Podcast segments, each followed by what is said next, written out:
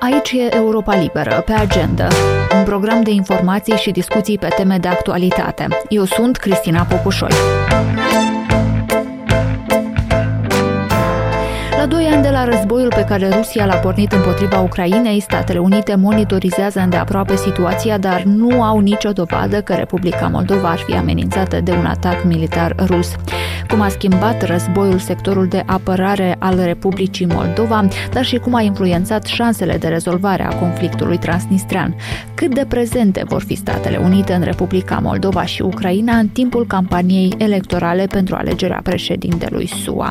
Sunt temele de astăzi în care îl avem ca invitat pe Kent Loxton, ambasadorul Statelor Unite la Chișinău.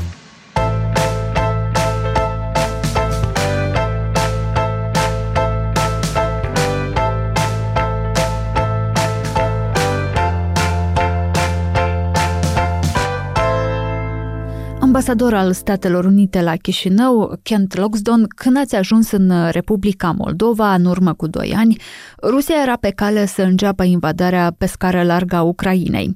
Au trecut doi ani și se pare că invazia nu a decurs așa cum a planificat Rusia inițial, iar războiul continuă și astăzi. Voiam să vă întreb dacă în acel moment vă așteptați ca această invazie să dureze atât de mult.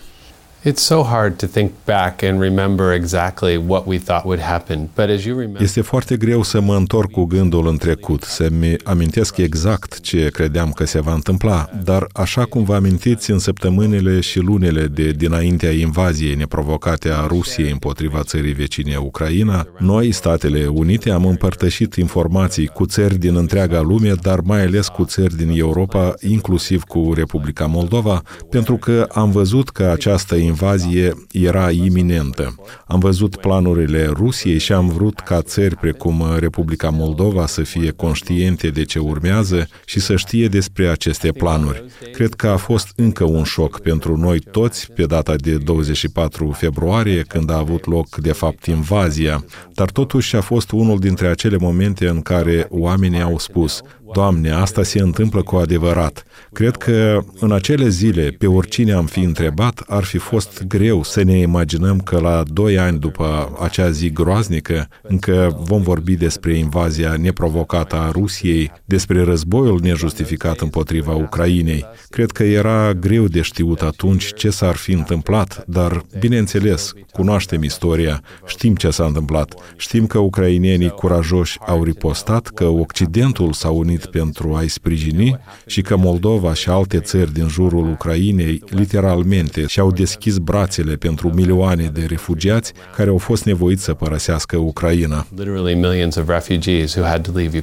Domnule ambasador, așa cum ați remarcat, Republica Moldova și-a deschis granițele pentru refugiații ucraineni, dar procesul acesta s-a bazat pe ajutorul donatorilor internaționali, inclusiv ajutorul Statelor Unite, astfel încât Republica Moldova să gestioneze acest val de refugiați și să găzduiască sute de mii de ucraineni.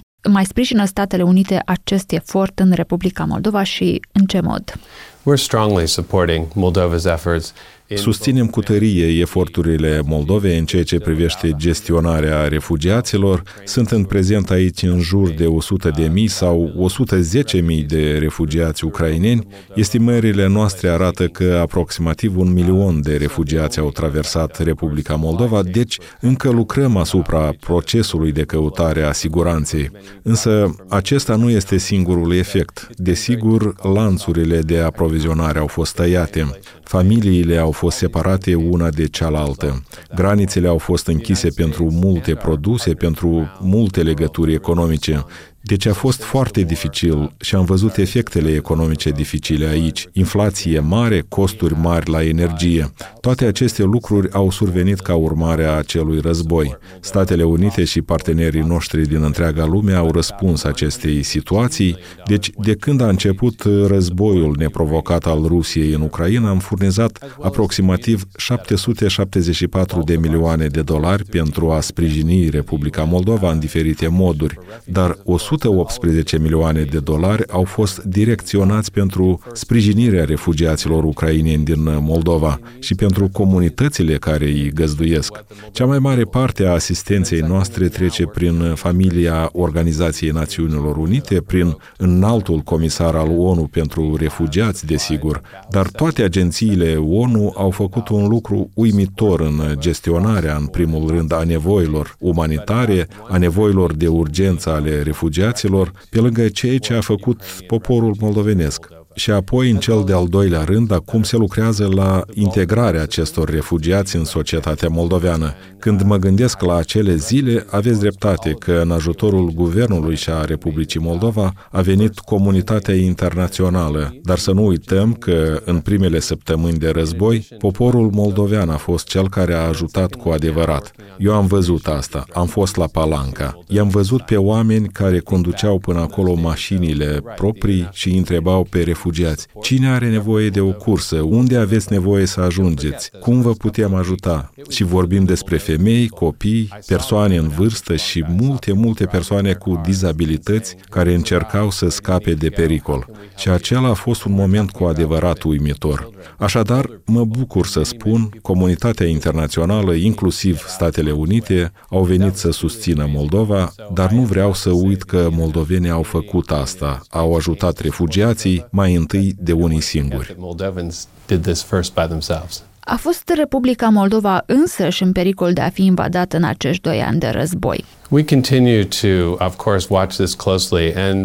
Noi continuăm, bineînțeles, să urmărim îndeaproape acest aspect și nu avem nicio dovadă sau indiciu că Republica Moldova este sub amenințarea unui atac militar din partea Rusiei. Acestea fiind spuse, așa cum am menționat, au fost multe moduri în care am văzut uh, că războiul, războiul Rusiei în Ucraina a afectat cu adevărat Moldova și a rănit Moldova, fie că este vorba de costurile economice, economice, precum prețurile mari la energie sau de inflație. Fie că este vorba despre refugiați, fie despre prețul plătit de oamenii care au fost nevoiți să-și părăsească casele, sau fie că e vorba despre oamenii îngrijorați de instabilitate. Republica Moldova este țara din apropierea imediată a războiului, deci toate aceste lucruri s-au adunat, dar noi nu vedem nicio amenințare militară aici.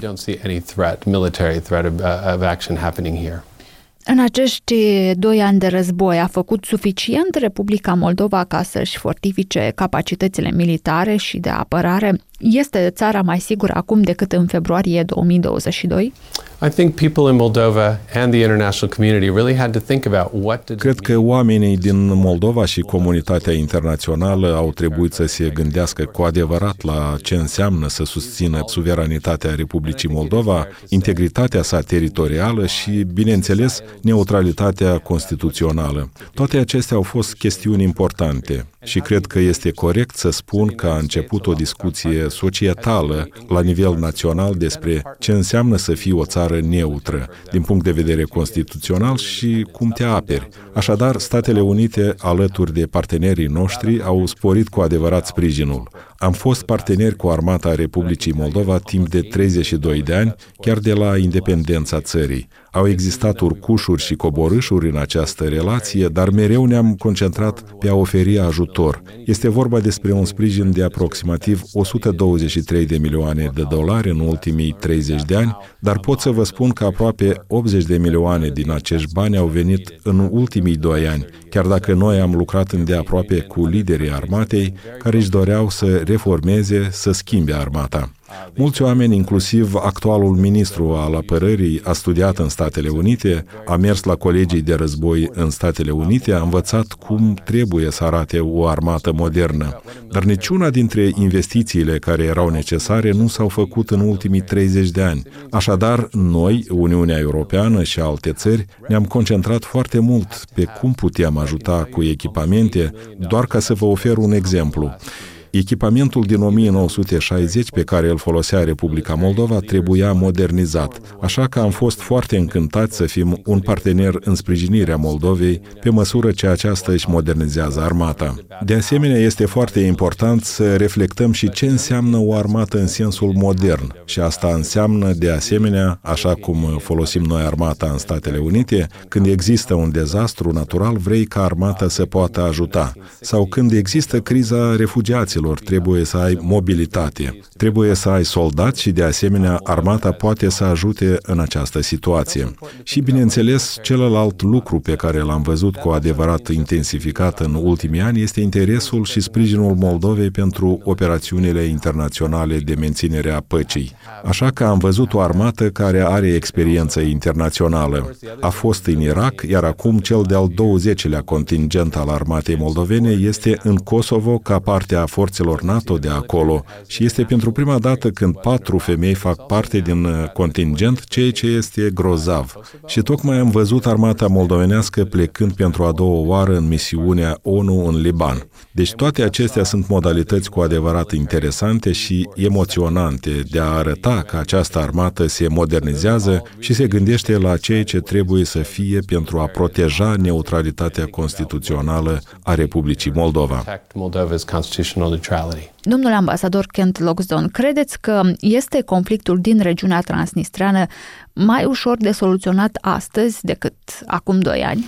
The Transnistrian conflict, of course, is always an important uh, issue in, in Moldova. It's, uh, Bineînțeles, conflictul transnistrian este mereu o chestiune importantă în Republica Moldova. Poziția pe care am luat-o noi este de a continua să sprijinim o Moldova a cărei integritate teritorială este respectată, unde este respectată suveranitatea politică a întregii țări, aceasta este cu adevărat partea cea mai importantă. Noi susținem cu tărie rolul OSCE aici. Ne place să credem că munca pe care o face OSCE aici și chiar în ultimii ani, discuțiile în format 1 plus 1 dintre Chișinău și Tiraspol vizează problemele oamenilor zi de zi.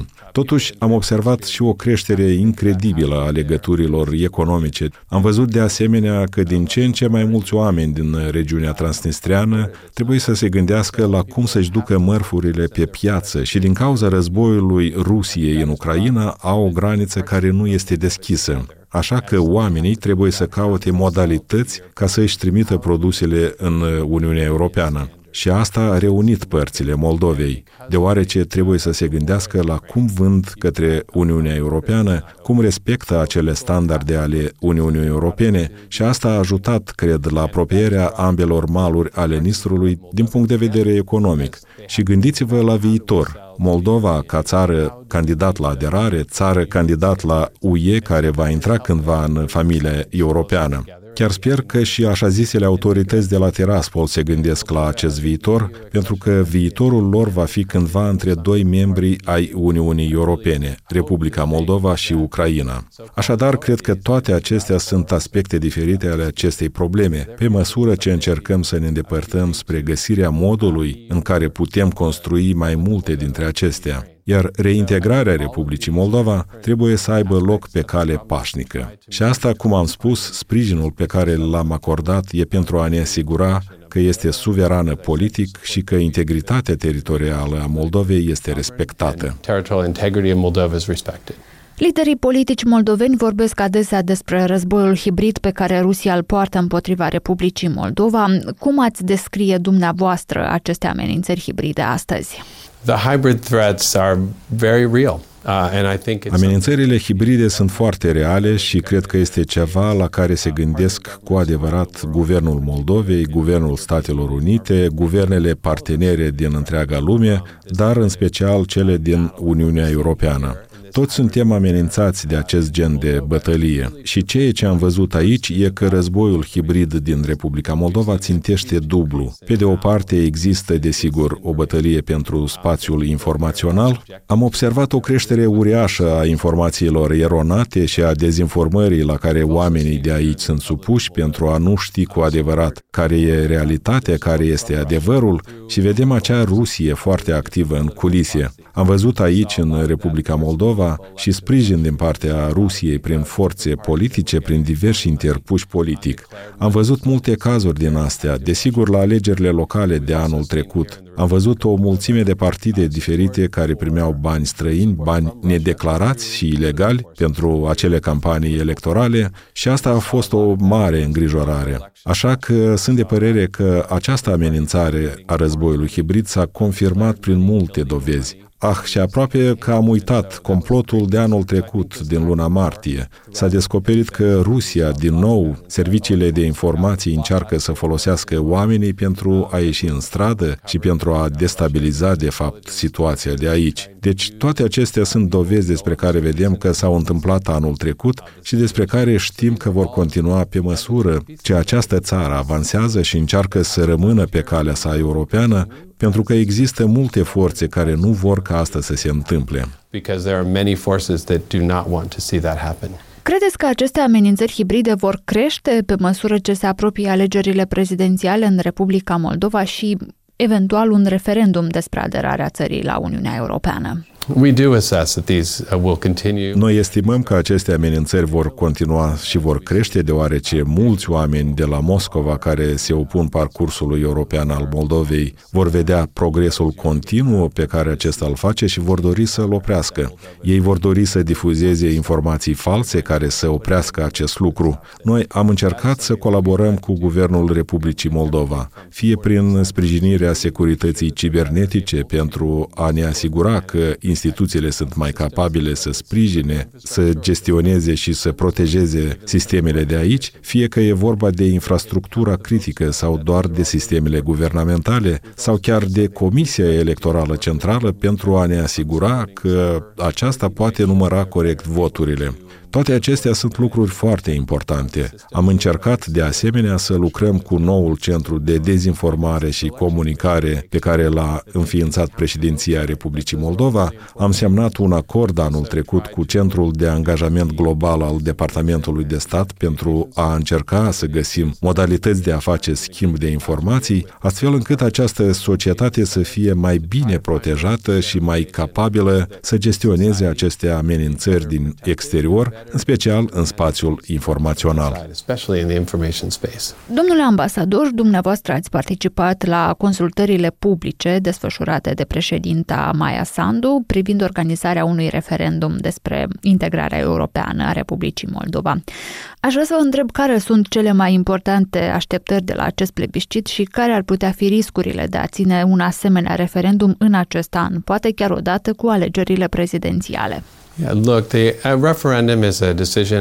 Organizarea unui referendum este o decizie pe care o ia un guvern. Este o decizie suverană și nu este treaba noastră să comentăm sau să încurajăm într-un fel sau altul. Dar înțelegem cu siguranță că este obiectivul președintelui și al guvernului prin consultarea cu Uniunea Europeană, cu mulți actori diferiți din societatea civilă, politică și cea diplomatică de aici, președinția a avut intenția intenția de a ne oferi o oportunitate de a auzi care sunt motivele pentru a solicita un referendum acum și de a recunoaște de fapt riscurile. Așadar, motivele, desigur, sunt uh, acum de a încerca din răsputeri să se asigure că Moldova rămâne pe calea sa europeană și cu scopul de a spune că trebuie să fie în Constituție pentru ca Moldova să meargă înainte, indiferent de ceea ce se va întâmpla în viitor, indiferent de rezultatele ale alegerilor că majoritatea oamenilor de aici, din Moldova, spun da, asta este ceea ce ne dorim. Desigur, există riscuri, pentru că știm, la fel ca și alegerile locale, că vor exista oponenți, vor exista alții care nu vor juca neapărat după reguli și vor transmite o mulțime de informații pentru a vorbi despre ce înseamnă asta. Dar cred că există de asemenea sentimentul că acum este momentul să ne asigurăm că oamenii au șansa de a-și face auzită vocea și de a spune, iată ce ne dorim, iată încotro vrem să se îndrepte Moldova. Deci, din nou, ca orice referendum în democrații, nu se poate ști niciodată exact care va fi rezultatul. Dar în acest caz, vom face tot posibilul pentru a sprijini Moldova în drumul său către Uniunea Europeană. Aceasta este poziția noastră și aceasta este poziția pe care o vom susține în continuare. Haideți să rămânem puțin la acest subiect uh, și să vorbim despre alegeri. În vara anului trecut, Partidul Șor a fost scos în afara legii în Republica Moldova, deoarece încerca să destabilizeze țara și să promoveze aici obiectivele rusești și o parte dintre candidații din acest partid au fost împiedicați să candideze la alegerile locale din uh, noiembrie anul trecut.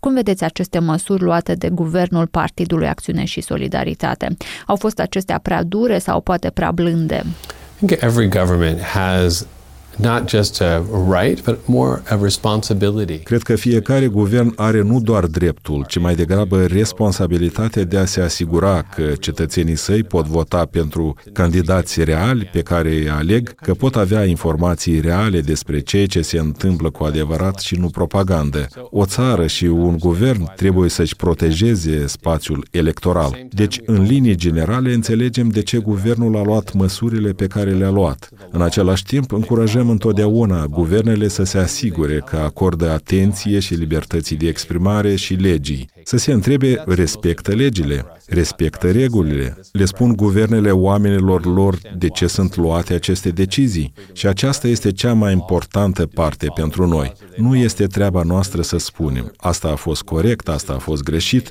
dar înțelegem de ce au fost luate deciziile. Vrem să vedem la fel cum ar vrea să vadă și poporul din Moldova care au fost motivele, care a fost rațiunea, iar apoi dacă au fost respectate regulile și au fost transmise informațiile către cetățeni. Acesta este cel mai important lucru. Președinta Maia Sandu a declarat deseori că una dintre cele mai importante amenințări și riscuri la adresa securității Republicii Moldova este corupția. Dumneavoastră ați observat o diminuare a acestui risc în ultimii doi ani? I think if you boiled down the last two elections. Cred că dacă ați rezuma ultimele două runde de alegeri, cele două scrutine naționale, atât cele prezidențiale cât și cele parlamentare, ați putea să le reduceți la anticorupție, la faptul că oamenii din Moldova au vrut să vadă un guvern, au vrut să vadă autorități care să se ocupe de corupție, care să se ocupe de reforma judiciară. Statele Unite au fost mândre să fie unul dintre partenerii care au contribuit la impulsionarea acestui proces de reformă judiciară, în special prin sprijinul nostru pentru procesul de verificare a oamenilor din sistemul de justiție. În primul rând a fost înființată Comisia Preveting, Comisia de verificare în cazul judecătorilor, iar acum și cea de-a treia comisie înființată care va verifica procurorii. Considerăm că acest lucru este foarte important. A durat mai mult decât ne-am fi dorit cu toții, dar se înregistrează succese. Comisia de preveting este pe cale să-și încheie activitatea. Avem un Consiliu Superior al Magistraturii complet verificat și funcțional, vedem un Consiliu Superior al Procurorilor nou ales, cu un președinte care a fost de asemenea verificat, vedem un nou președinte care a fost de asemenea verificat, care elaborează noi reguli, care își asumă unele dintre provocări și vedem o comisie care lucrează la verificarea judecătorilor și o comisie care lucrează la vettingul procurorilor. Această comisie își desfășoară activitatea, ceea ce va dura ceva timp. Așadar, s-a înregistrat un succes, se fac progrese și suntem foarte mândri să sprijinim acest lucru. There is progress being made and we're really proud to support it. Aș vrea să discutăm în acest interviu și despre problemele energetice ale Republicii Moldova, care a adoptat anumite măsuri ca să-și diversifice sursele de energie, pentru că Rusia a încercat să le folosească pentru a pune presiune pe guvernare și autoritățile de la Chișinău. Dar care sunt principalele preocupări care mai trebuie să fie soluționate în acest sector? Yeah, the energy situation here has been one of the most critical for the Republic of Moldova. Da, situația din sectorul energetic a fost una dintre cele mai critice pentru Republica Moldova. Dacă e să ne gândim, cu doar 2 ani în urmă, Moldova era dependentă mai mult sau mai puțin în proporție de 100 de procente de sursele de energie rusești. Înainte de a veni în misiune în Republica Moldova, eu am lucrat în domeniul energiei la Departamentul de Stat și trebuie să vă spun că nu am văzut niciodată o țară care să se miște atât de repede pentru a-și diversifica resursele energetice. Așa că, după cum știți, la doar doar doi ani de la sosirea mea aici, vedem cu toții și Moldova poate spune că, în esență, malul drept al Nistrului nu folosește gaze furnizate de concernul rus Gazprom. Toate aceste resurse sunt acum cumpărate, achiziționate de pe piața internațională. Acest lucru este pur și simplu uimitor. Ceea ce s-a întâmplat este o mare schimbare. Interconectarea Republicii Moldova și Ucrainei la rețeaua energetică europeană, la rețeaua ENSOE, este de asemenea foarte importantă. Așa cum am văzut anul trecut pentru prima dată, atunci când nu exista un contract de livrare a energiei cu regiunea transnistreană, Moldova a avut posibilitatea să obțină curent electric din rețeaua europeană de electricitate. Acum, desigur, există anumite motive pentru care se cumpără energie de la Mgres, acest lucru are sens pentru că energia electrică care vine de la Mgresul din regiunea transnistreană este încă mai ieftină și acest fapt reprezintă în continuare o problemă. Pe măsură ce vedem de ce are nevoie Republica Moldova, am fost norocoși că am reușit să obținem o finanțare suplimentară de 300 de milioane de dolari din partea Congresului Statelor Unite, bani pentru a diversifica aici resursele energetice și pentru a asigura mai multă autonomie aici. Astfel căutăm acum să ne dăm seama care este cea mai bună modalitate de a sprijini Moldova, astfel încât să puteți face din nou un salt înainte în ceea ce privește autoinsuficiența energetică și reziliența energetică, astfel încât să vă puteți controla propria soartă. Unul dintre sectoarele pe care Statele Unite l-au susținut a fost să ofere guvernului de la Chișinău ajutor bugetar, deoarece știm, de asemenea, că guvernul a trebuit să plătească fonduri suplimentare pentru a cumpăra energie la prețuri mai mari în ultimul an decât ar fi făcut-o dacă ar fi putut păstra vechile metode tradiționale de aprovizionare cu energie. În al doilea rând, încercăm să găsim modalități de a contribui la interconectările Republicii Republicii Moldova la rețeaua electrică din Uniunea Europeană și în special din România. Este foarte important ca Republica Moldova să poată să se conecteze la această rețea de electricitate. De asemenea, încercăm să găsim modalități de a ajuta la generarea de energie electrică aici, pe loc. Una dintre aceste modalități este, de exemplu, de a contribui la achiziția bateriilor de stocare. Așa cum spuneam noi în Statele Unite, nu vrem să fim niciodată excesiv de dependenți de o singură sursă de energie. Astfel sperăm că această diversificare a resurselor va oferi Republicii Moldova un viitor mult mai luminos, pe măsură ce țara se gândește cum să-și formeze mixajul energetic potrivit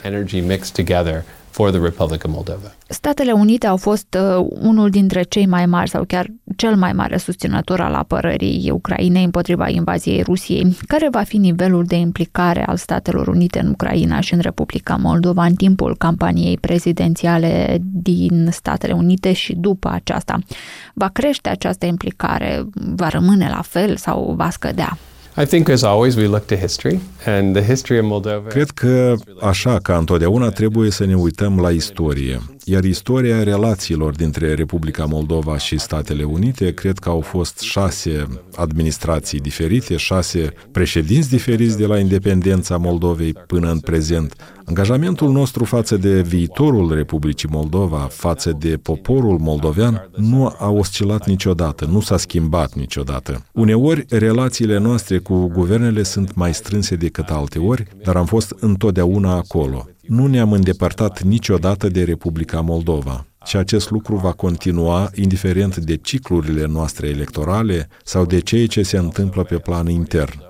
După cum ați auzit, președintele Biden și-a luat angajamentul că vom continua să fim alături de Ucraina. Vom fi alături de Ucraina. Președintele Biden a continuat să lucreze din greu pentru a găsi modalități prin care Statele Unite pot continua să sprijine Ucraina. Știm că sprijinirea Ucrainei este de asemenea o modalitate de a sprijini Moldova, deoarece Ucraina, în multe feluri, așa cum am auzit-o pe președinta Sandu spunând de mai multe ori, Ucraina luptă pentru noi toți cei din Occident, luptă pentru viitorul nostru, luptă pentru libertățile noastre și pentru viitor și este foarte important să continuăm să facem acest lucru, să ajutăm Ucraina. Președintele Biden a precizat clar că se angajează să găsească o modalitate de a colabora cu Congresul pentru a continua să sprijine Ucraina, inclusiv în domeniul militar, și că, așa cum va vedea în următoarele săptămâni și luni în Congresul nostru, vom continua să dezbatem modul în care putem sprijini cel mai bine Ucraina și poporul ucrainean.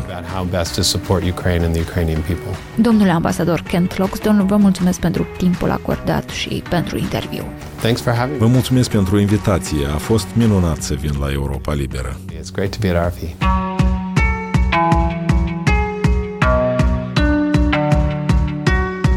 Kent Lockton, ambasadorul Statelor Unite la Chișinău, a fost invitatul de astăzi a programului pe agenda. Versiunea video a discuției poate fi vizionată pe site-ul nostru moldova.europalibera.org și pe canalul de YouTube Europa Liberă Moldova, sub formă de podcast. Pe YouTube vă puteți abona la Pe Agenda, ediția video, pentru a primi notificări de fiecare dată când apare un episod nou, de regulă în fiecare miercuri, după prânz. Eu sunt Cristina Popușoi, vă mulțumesc pentru atenție. Pe curând, aici e Europa Liberă.